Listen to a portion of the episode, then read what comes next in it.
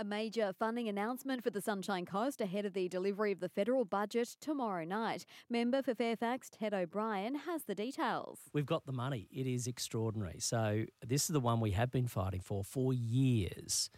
In the federal budget tomorrow night, $1.6 billion for passenger rail from Beerwah through to Caloundra, Kawana, all the way through to the Maroochydore CBD. That's 37 kilometres of heavy rail. The project will require the state government to match the funding and will play an important role in supporting the 2032 Olympic and Paralympic Games.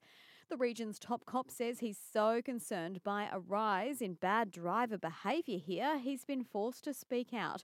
Superintendent Craig Hawkins says in the past three months alone, eight people have lost their lives on Sunshine Coast roads. That figure doesn't include the terrible injuries, including brain and limb injuries suffered by people in 140 other serious accidents. We've seen a remarkable increase in the number of people that are prepared to get behind the wheel whilst under the influence of liquor or drugs.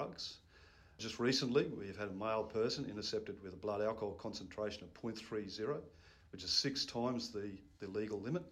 And of those people that we are intercepting, one in every 39 people we are detecting with alcohol over the limit, and one in four people are being detected with uh, drugs in their system. Police are now stepping up their efforts to reduce road trauma through the launch of Operation Regain, targeting the Fatal Five, along with drink and drug driving, hooning, and modified vehicles.